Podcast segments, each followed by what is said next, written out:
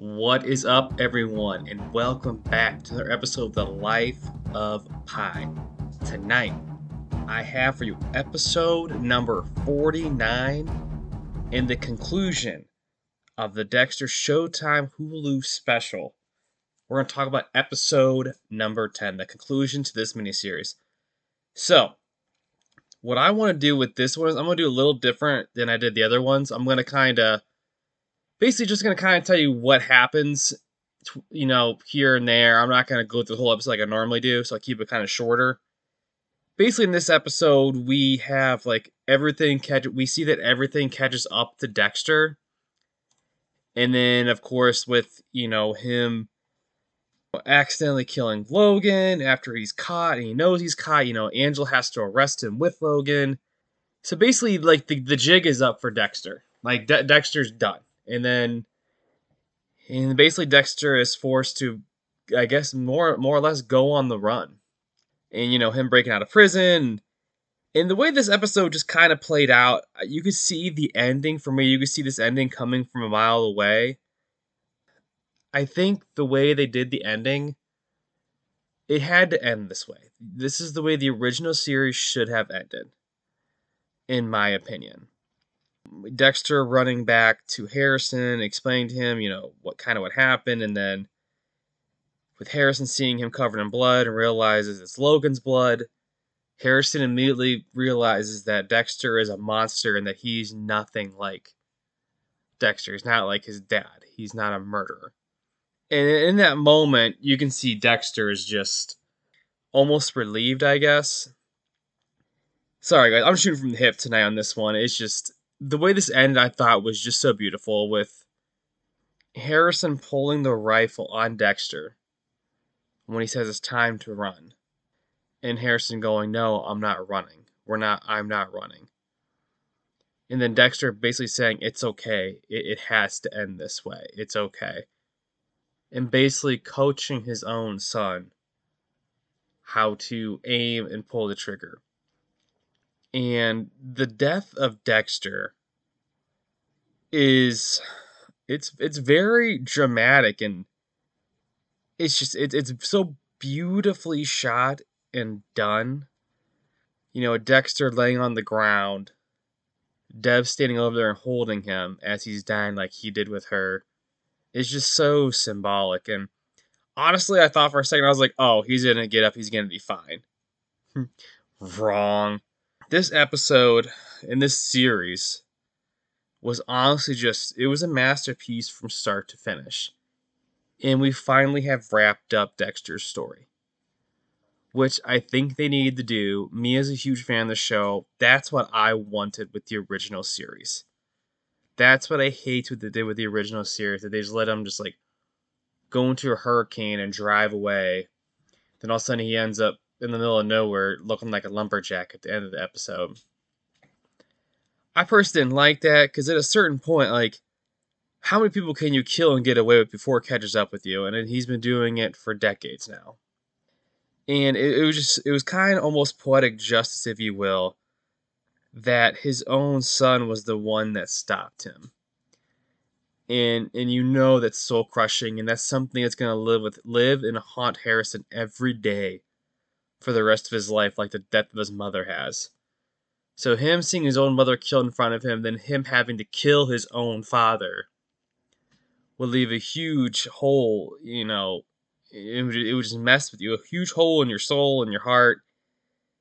And the the scene of him driving over to Audrey's house to say goodbye, and him, and of course Angela finding Harrison there standing over Dexter with the rifle, and then her covering up the murder basically for him to get away because she knew he had, she knew he didn't have a choice, and and, her, and him wanting to talk to Audrey. She goes, "You don't have time," and then the scenes of him driving past the high school and Audrey's house, stopping there for a second.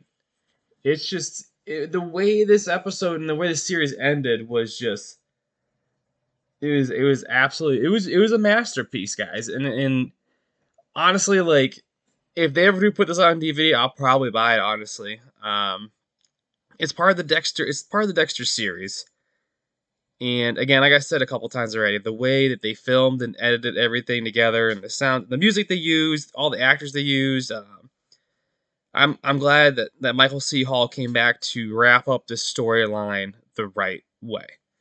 Um, I know some people may be disappointed with the way it ended. It was very dramatic.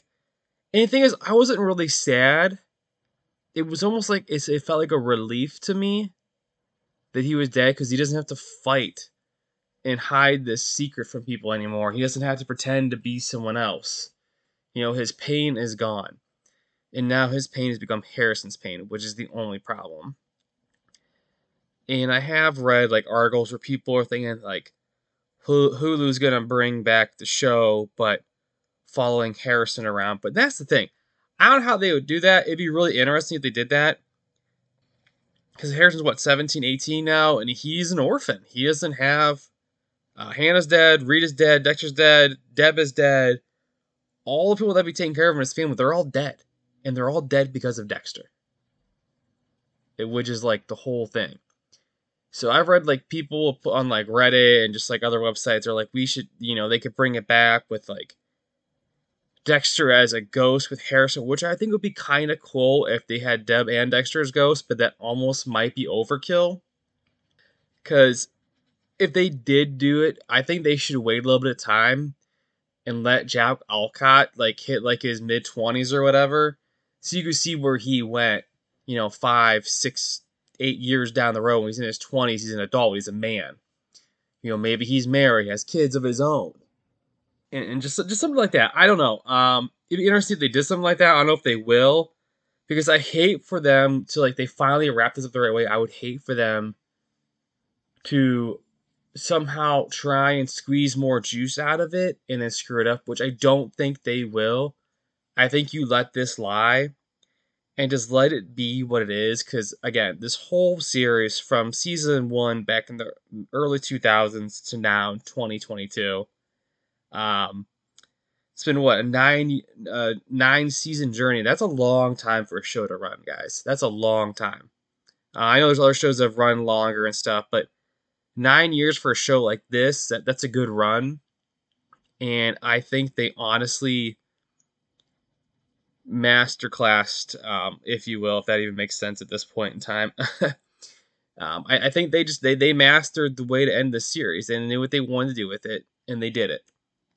Um, they gave you all the suspension, they gave you the kills, the thrills, the ups and downs, the, the hunting, um, the mind games, um, the love stories, uh, the father son, Deb and Dexter back together, um, seeing his son in love, you know, meeting, you know, an enemy who's just like him, but somehow he's more evil than him. Just all the stuff they crammed into 10 episodes in one season.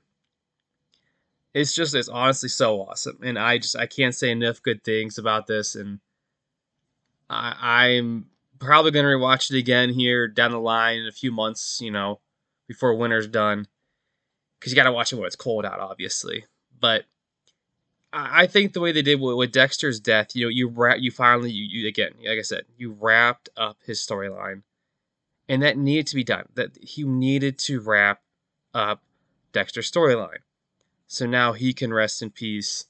Deb can finally move on,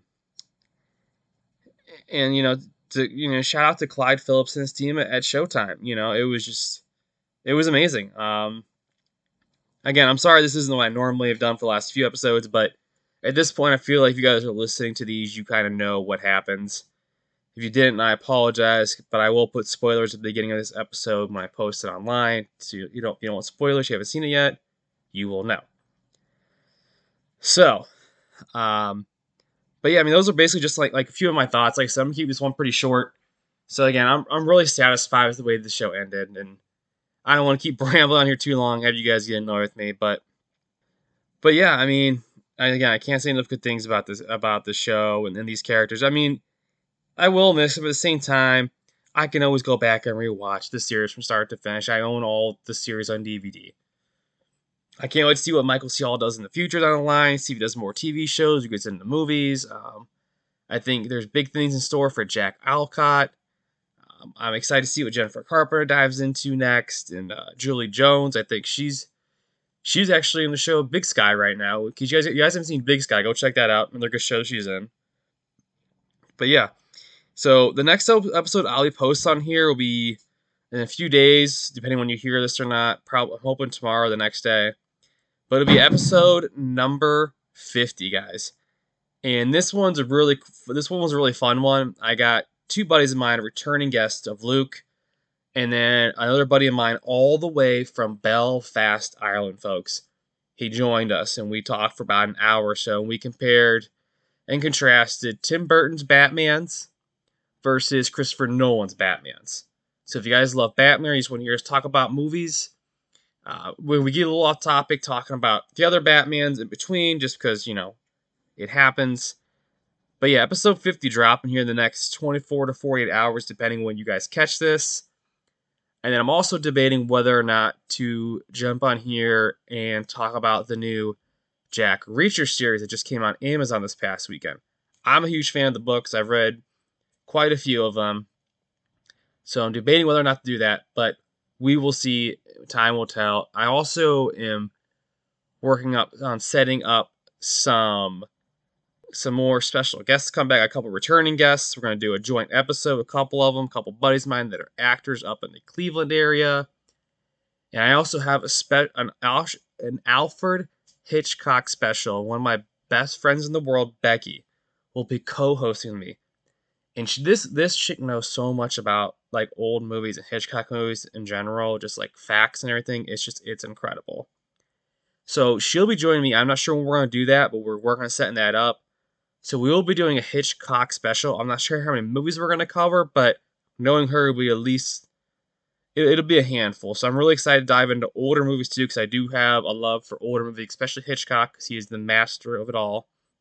And yeah, I mean that's all. Like after you guys, I just want to give a few teasers out there about stuff that got coming up. Got some cool stuff coming down the pipe for you guys. And I appreciate you guys all listening. And you know, go ahead and make sure you hit that like, subscribe button. Really helps me out. Five stars, you know, the whole thing. And again, thank you guys all so much for listening. And until next time, I hope you've enjoyed your slice of pie.